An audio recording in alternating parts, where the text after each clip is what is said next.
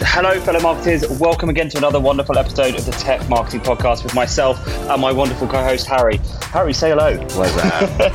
This podcast, we are super excited to talk about because we are going to be discussing one of our really quite incredible campaigns we've been we've been nominated for an award with for a client. So this podcast, we'll be talking about the integration of the Raise Your Game campaign that we put forward for the B two B Marketing Awards for the best, not only for the best S M E targeted campaign, but also for the best campaign creative.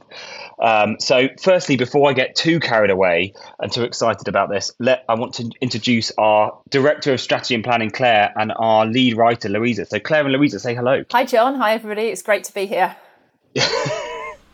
Hey, Claire. It's great to have you. Hey, Louisa. Everyone. Awesome. Um, nice. I got a bit carried away there, uh, as usual. No, I like it. You, Good John, energy. never. The I don't know where the energy's coming from. How many I don't know where the energy's had? coming from, but we're going to just carry on straight through. Not enough. That, it's never enough. It's always n plus one. Um, but Claire, Claire, you're not you've not been a stranger to our podcast. You've been on some of our previous and most successful episodes. But why don't you give our listeners a little bit of background on on how you you know how you've ended up in your role? Uh, you know what's been your history to date and what you're really excited to talk about today. Yeah. Hi. Um, yeah, you're right. I did a couple of podcasts a few years ago. Had the great honour to, to to chat with Laura from Financial Times. And then also we did a, a great podcast with LinkedIn with my colleague, uh, Michele Rial. Um, I, I head up and I'm the Director of Strategy and Planning at Together. And I, I've just had a great journey for the last twenty years working agency side and working my way up to being a director of a great team of strategists at Together. And we've had quite a few of them on the podcast before as well. So they are, I always love getting any of your team involved, Claire. It's going to be a fantastic discussion today. Louisa, this is this your first podcast with us? Yeah, this is my first time on the Together podcast. I'm I'm hoping to get you back a lot more because you've got some fascinating, whenever we have a discussion together internally, it always goes off in, it blows my mind. So super excited to get you tangents. on. Fascinating tangents. But Louisa, why don't you tell us a little bit about yourself and the team here at Together? Uh, yeah, sure. So I am a lead writer at Together. I'm part of the copy team and I work very closely with um, our art team. So I work very closely with um, David Ryan, the art director, who you may have heard on the podcast um, recently. Um, and I have been a B two B copywriter working in agencies for the best part of a decade. Um, yeah, it's it's really great. I really love the the kind of complexity and the challenge of getting to grips with what we're, you know, what we're selling and how we're helping people and, um, you know, explaining that in a way that's easy to get. Awesome. And it always, always blows my mind. And we're working on some fascinating stuff internally right now, but we're not here to talk about the stuff we're, talk, we're working on now because that's going to come in a future episode. Today, we're here to talk about one of the most awesome campaigns that's up for these two wonderful awards.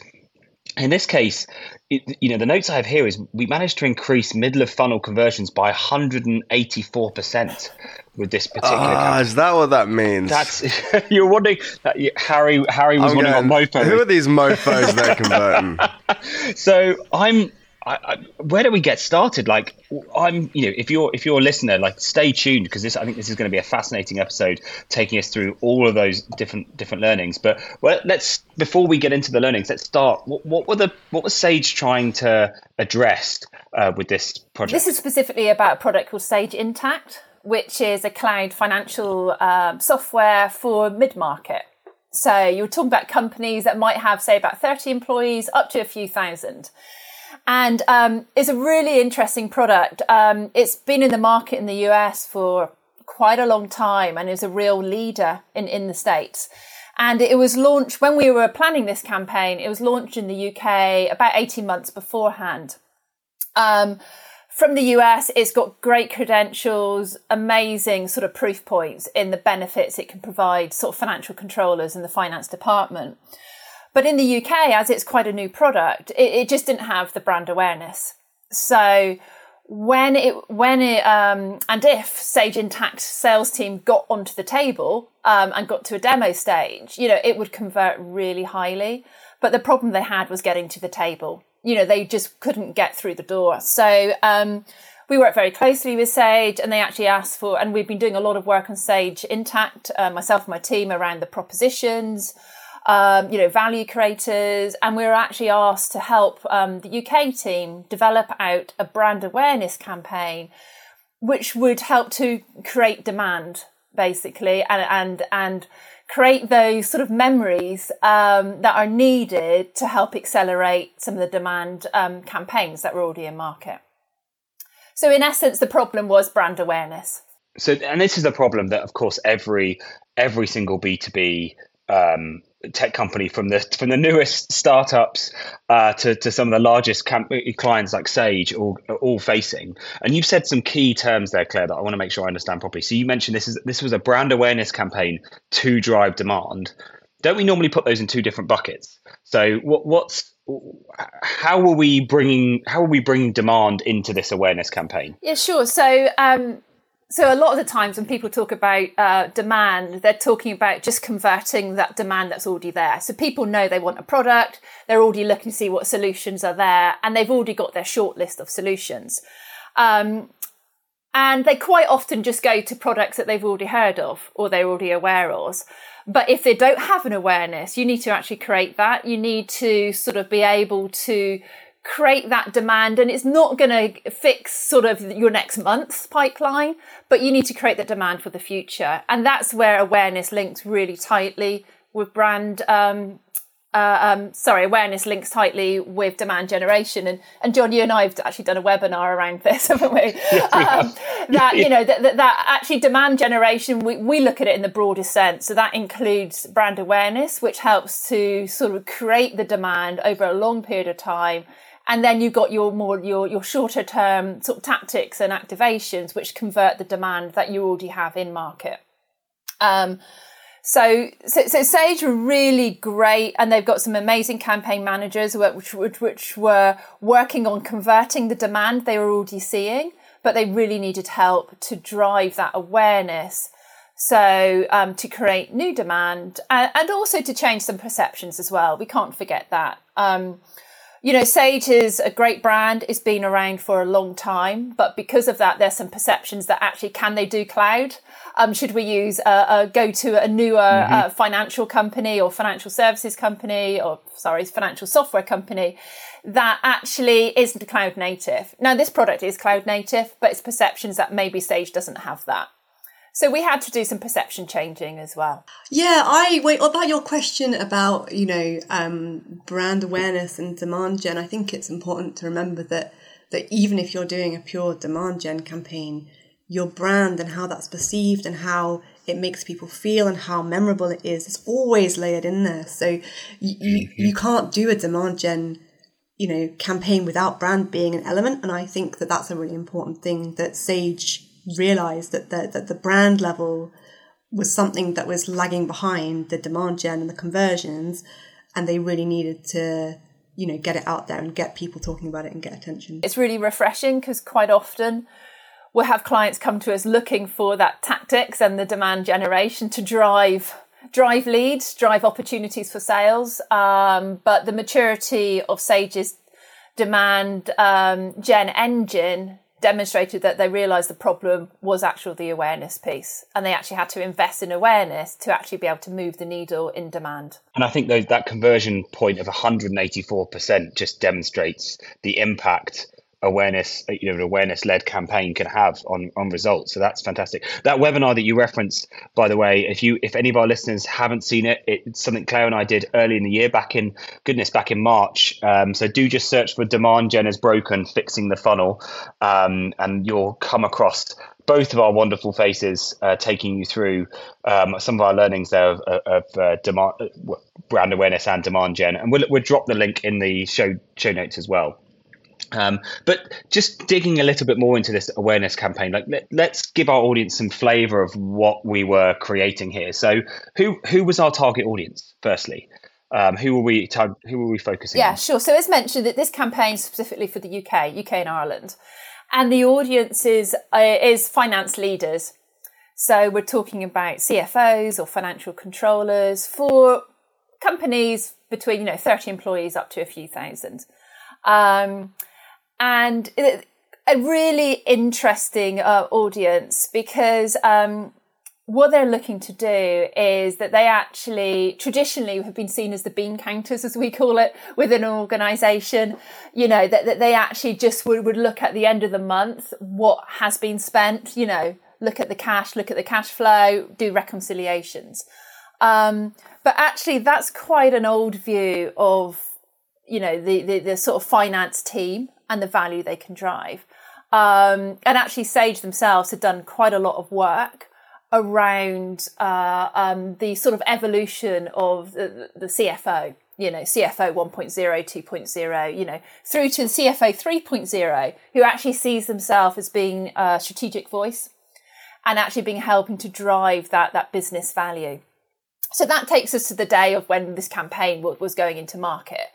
So actually the finances ex themselves, and we were looking at those that are the go-getters, you know, so, so we're not necessarily talking about every single financial exec, um, but those that actually really want to modernise their finance office and really actually want to transform their role um, from being a bean counter to actually a value creator.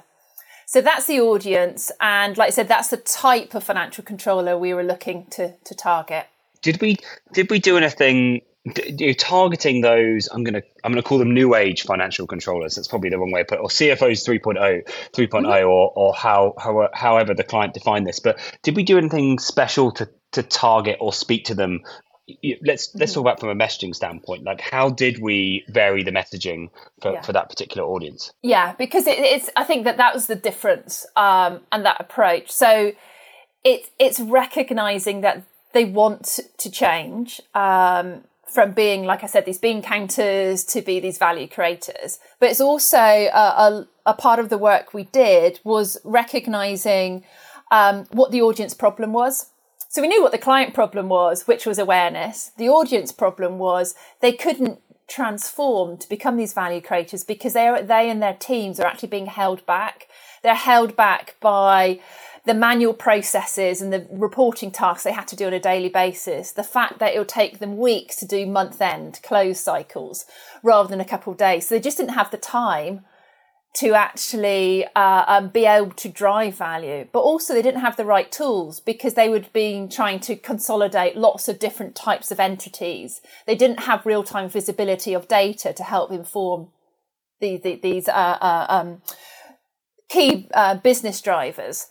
So, so from a messaging point of view, understanding what the problem was helps us understand what we can do to change that problem.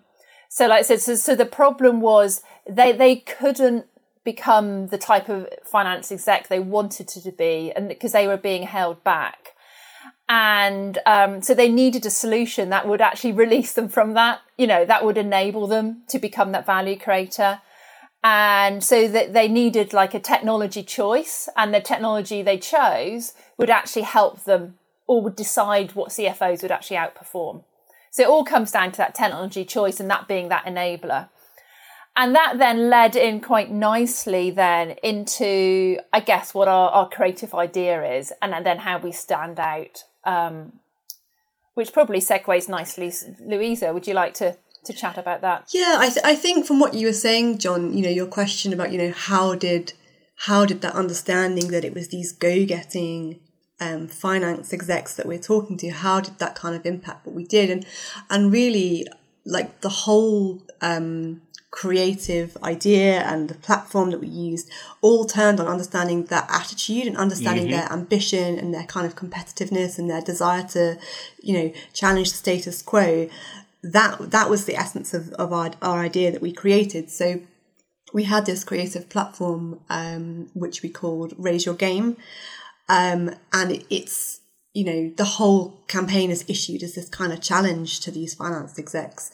Um, you know, what could you do if you had this software alongside you that we know how ambitious you are, and now we can give you the tools to to get where you want to go, and to, to have that real-time data that your business needs, and to have that role which is going to dictate the course of your organisation. So we were able kind of on an emotional level to really tap into that and embody mm-hmm. their attitude within the ads. Um And I think that's, uh, you know, a big reason why they they sort of resonated so well. I, I, I think that's that's it's it's awesome that we're speaking to them at, at that level. I think my my question is, you've just mentioned these this this team, you know, they're they're hungry to to raise their game. Um, how did uh, yet they're they're time poor due to all the manual processes they have. Like, how did we how did we get them to? I guess I'm trying to think of the right way of phrasing this. Like, how did we get it to really stand out? Like, what titling it "Raise Your Game" is one thing, but what were the other elements that we included as part of the the imagery or the creative that really elevated it above every other advert they were seeing or every other campaign they were seeing? Yeah. So, so one thing, one challenge that we had, um, and one kind of thing we had to try and avoid was a lot of the rest of this industry. Um, kind of, it's kind of a, a blends into like a wallpaper of, you know, stock imagery and quite jargony headlines, and we just really needed to make them stand out against that backdrop.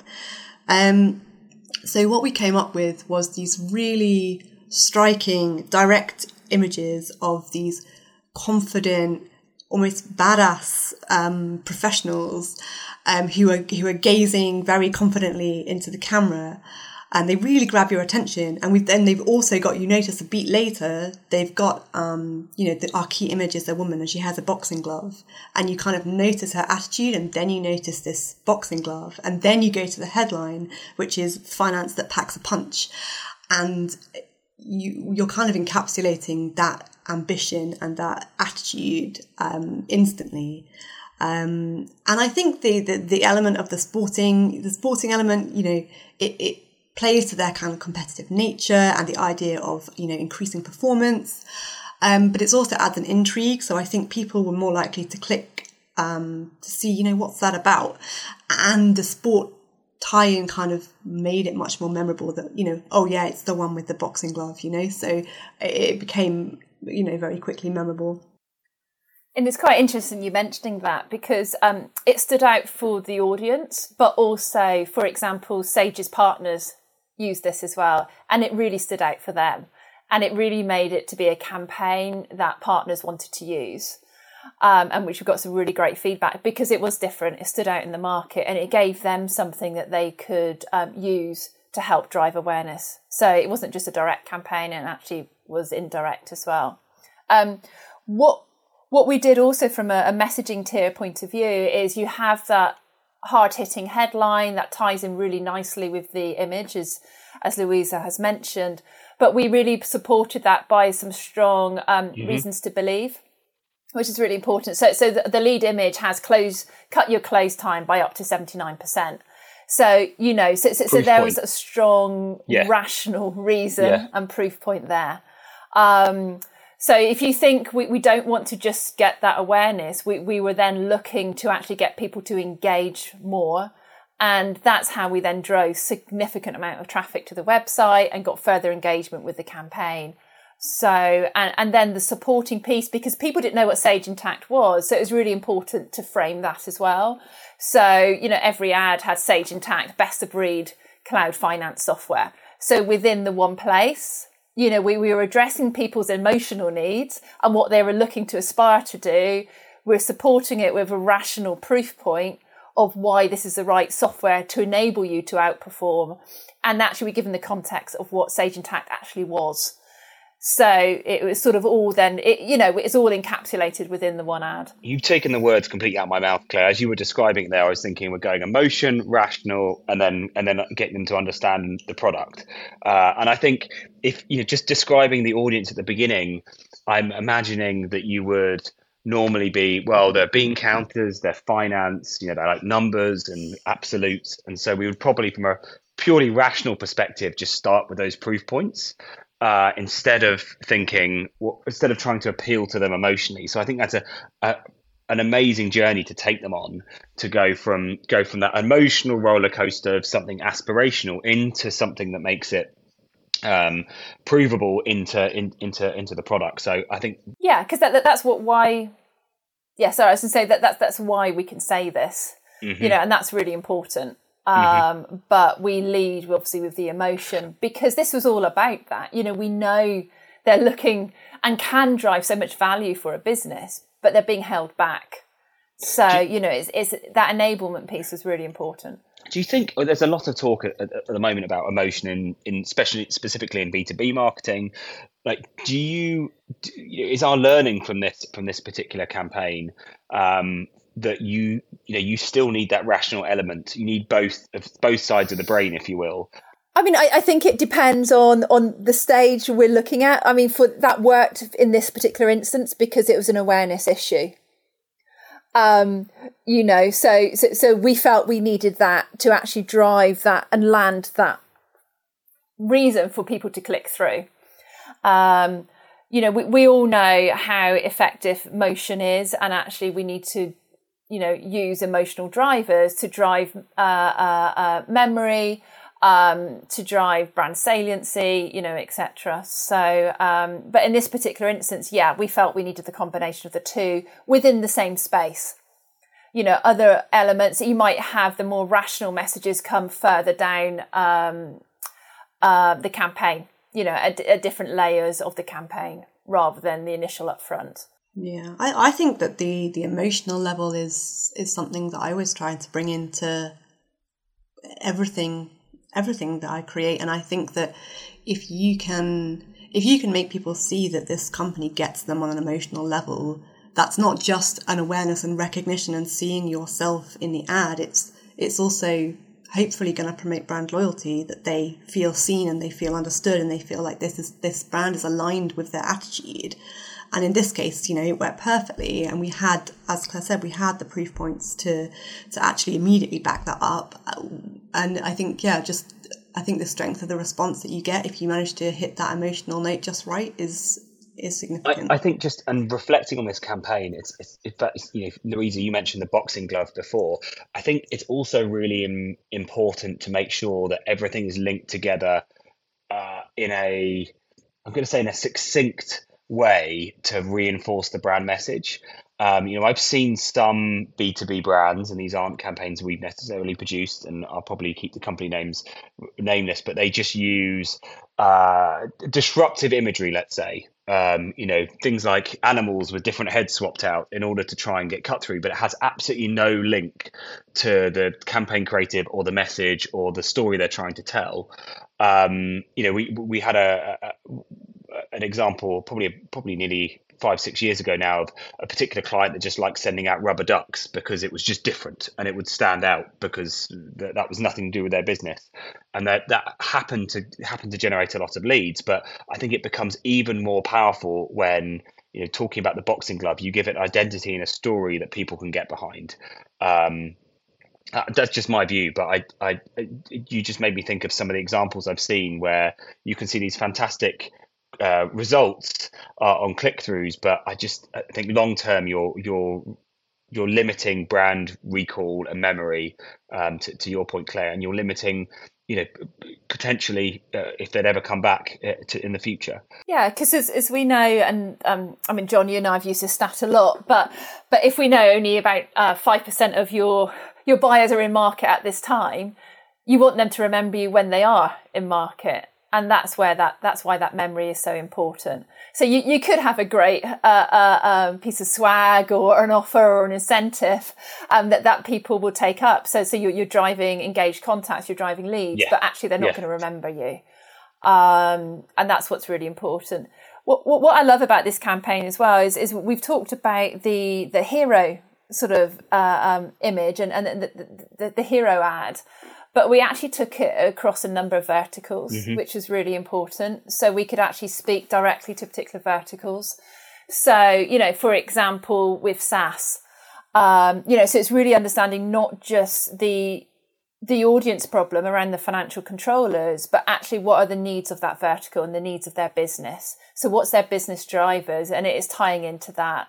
And that's where some, you know, some great work that, you know, we obviously uncovered those insights and then some great work Louisa did around that. So with SaaS, you know, uh, the, the focus quite often is getting that next round of funding, you know, and really driving growth. So we, we were tying into the needs the business has and then enabling how the financial controller or financial leader can actually support and set up their business for success. And I remember we spent quite a lot of time um, really carefully aligning those sectors and those industries with, you know, with the right sport.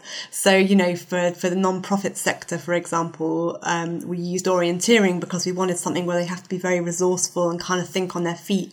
But they, you know, it's not it's not kind of competitive like some sports are. Um, and then, as you're saying, Claire, for um, S A S, it's it's very kind of scrappy. It's dog eat dog. And we had wrestling, and we had that tie-in with like rounds of funding and wrestling rounds.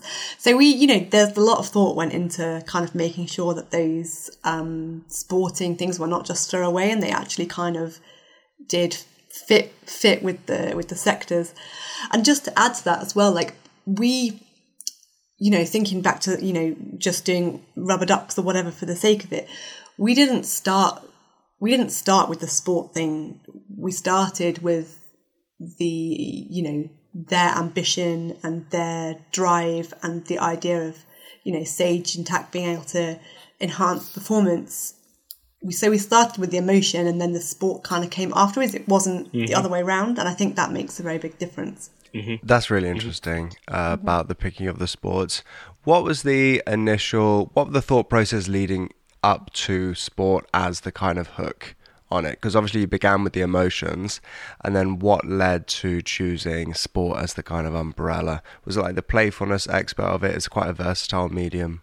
Yeah, I think it was, it was quite sort of serendipitous that we, we happened to find something or have a conversation where the idea of sport came yeah. in. Um, and then David and I kind of explored that and and, and ran with it. Um, and as you say, like realised that it was flexible enough to yeah. be able to um, incorporate those different industries. Um, and, and, and actually that turned out to be a very good thing, because we actually extended this campaign um, a while later. Um, I think I can talk about this, um, to, to include other verticals. So it was it was quite useful that we've got this flexible platform of, of the sports that we could kind of expand yeah, out. one hundred percent, one hundred percent.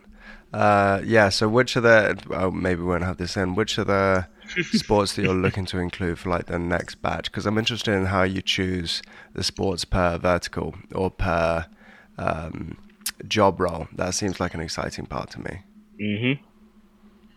Uh, a lot of a lot of back and forth with the clients, a lot of because the challenges as well in terms of, you know, you have to be able to find a headline that, that ties into it. The sport, you have to be able to find a way of wrapping that sport into the image, and and one thing that was really important for us when we were coming up with those images is that we wanted the the hero and the main focus of the ad to be the kind of confident, direct um, expression mm-hmm. of the person, mm-hmm. and and the the sporting element was only noticed second, so it, it also had to be something that could be reasonably subtle.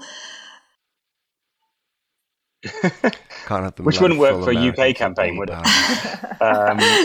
But no, but yeah. also, I, I, you know, it's being pragmatic in the style of the imagery, and can we add sporting, yeah, apparel to that?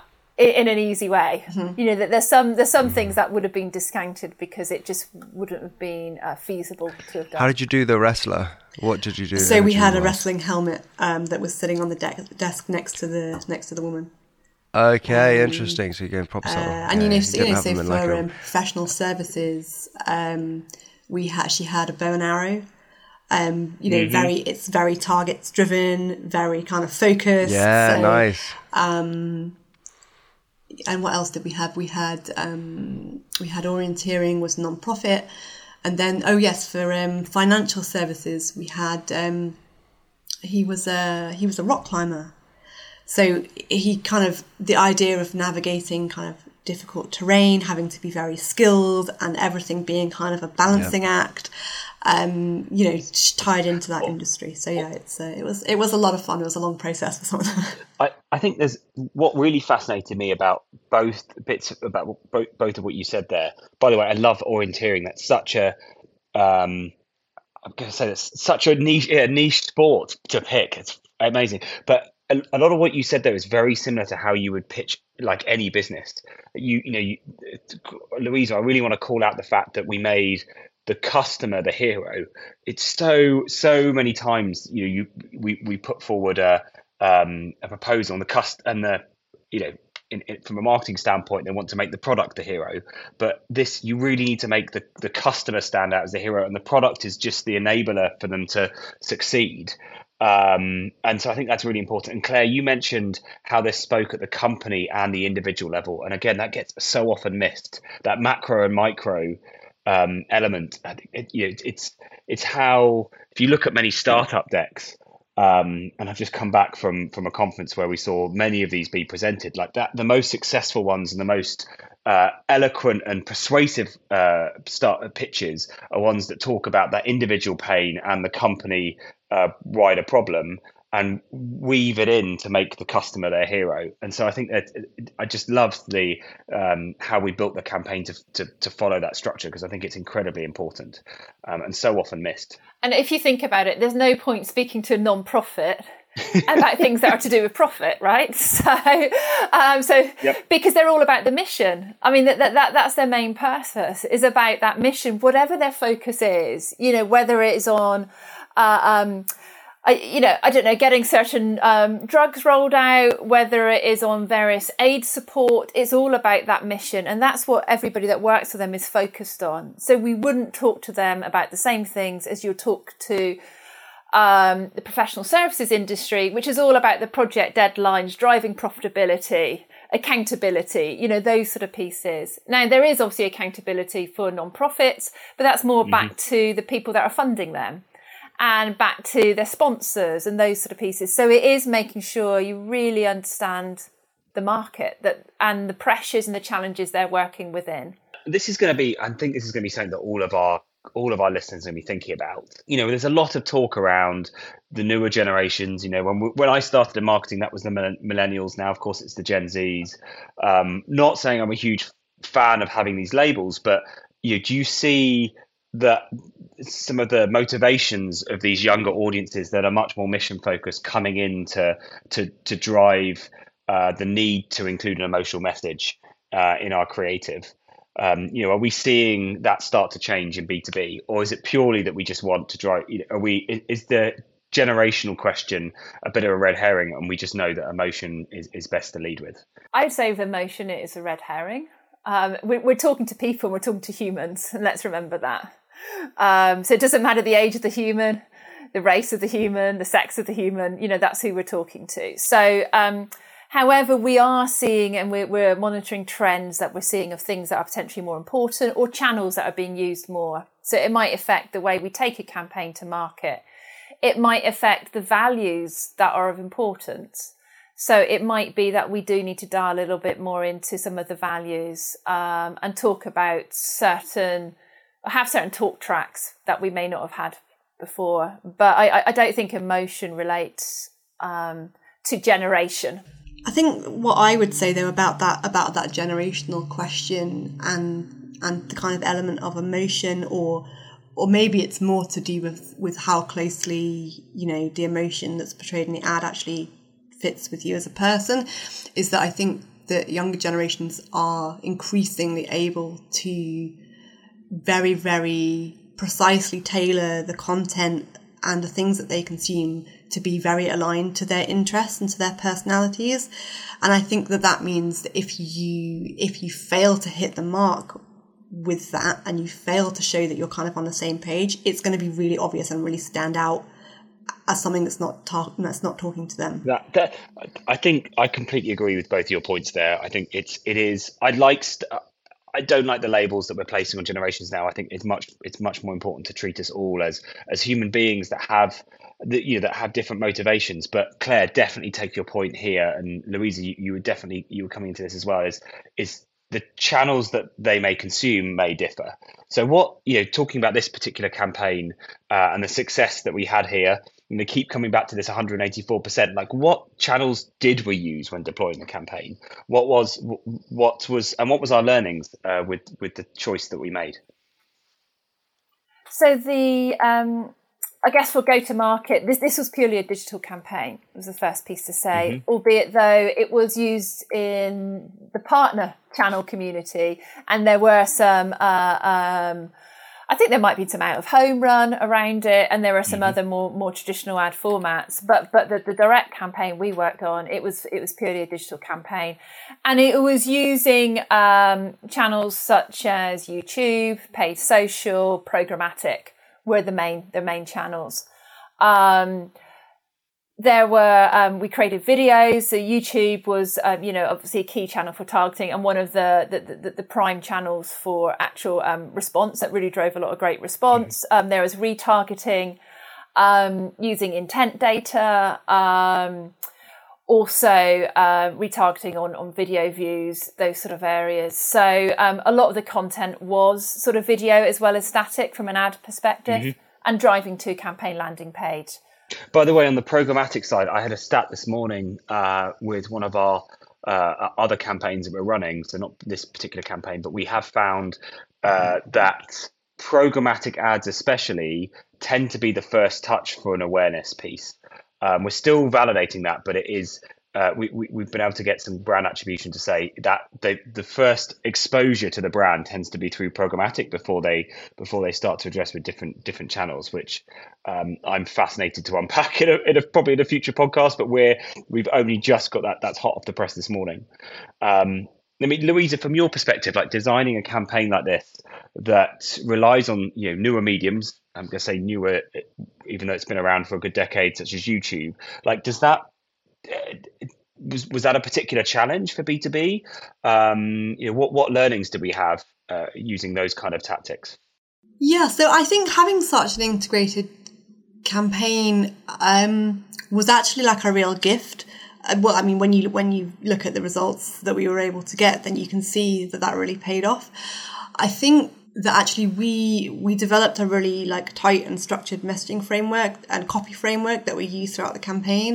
And actually, when it came to creating um, creating ads across a variety of formats, that was invaluable because, you know, it meant that we could be really consistent um, and and sort of and sort of focus more energy on kind of adapting what we had for the different um, channels rather than having to kind of reinvent the wheel. So that was that was really useful. Um, and, and I think as well, that's back to where we, you know, when we had our, we had our hook with the sporting elements, which actually when it came to doing things like YouTube videos, that was a real gift because it kind of gave us an opening to sh- you know, show something other than, you know, business people and laptops. So, um, that was, that was really great too. Yeah. It was really good seeing that come to life from the adcept into the actual video.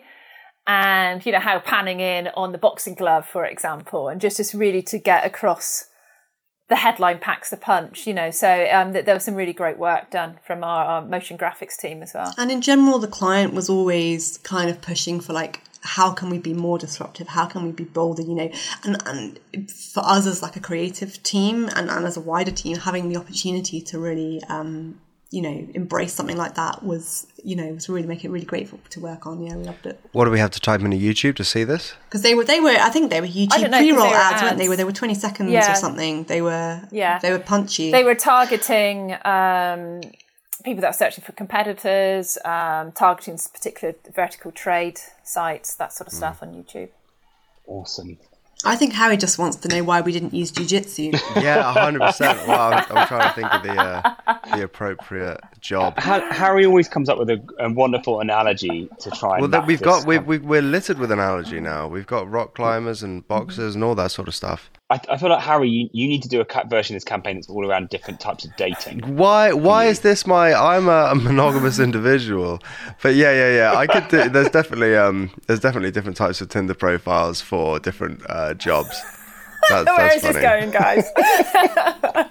Because a lot of the time, the analogy really works because we're trying to acquire, we're trying to get interest from people in our jobs. You know, we're trying, we're trying to advertise ourselves.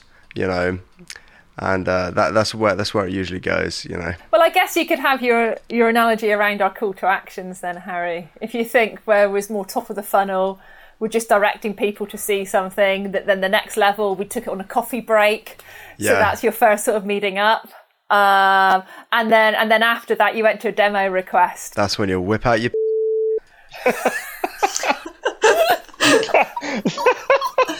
That went a level further than I was expecting.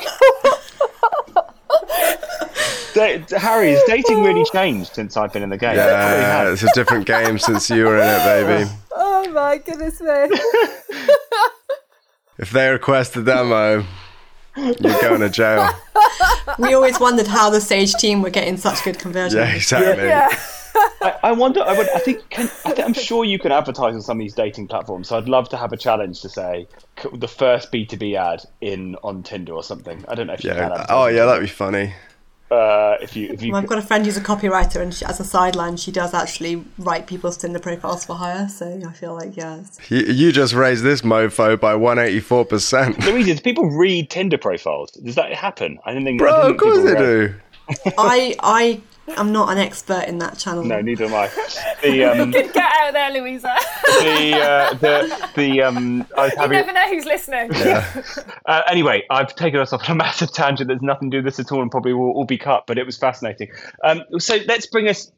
Let's bring this to like we've we've gone through some wonderful uh, tips and insights here. But if we were to summarize it into two or three pieces of feedback. Um, that that we've learned that drove effectiveness here that our listeners could take away, what would they be? So, Louisa, I'm going to start with you. Like, what would be your key takeaway here that you that, that we learned from this campaign?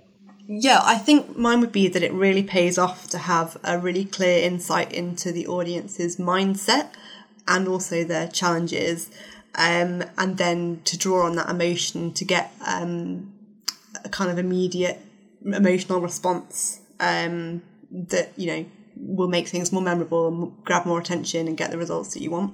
Awesome. So it all starts with the audience and understanding their motivations. Claire, what's your key insight that you that we learned from this campaign? Okay, I have two. Um, one is having a really clear objective.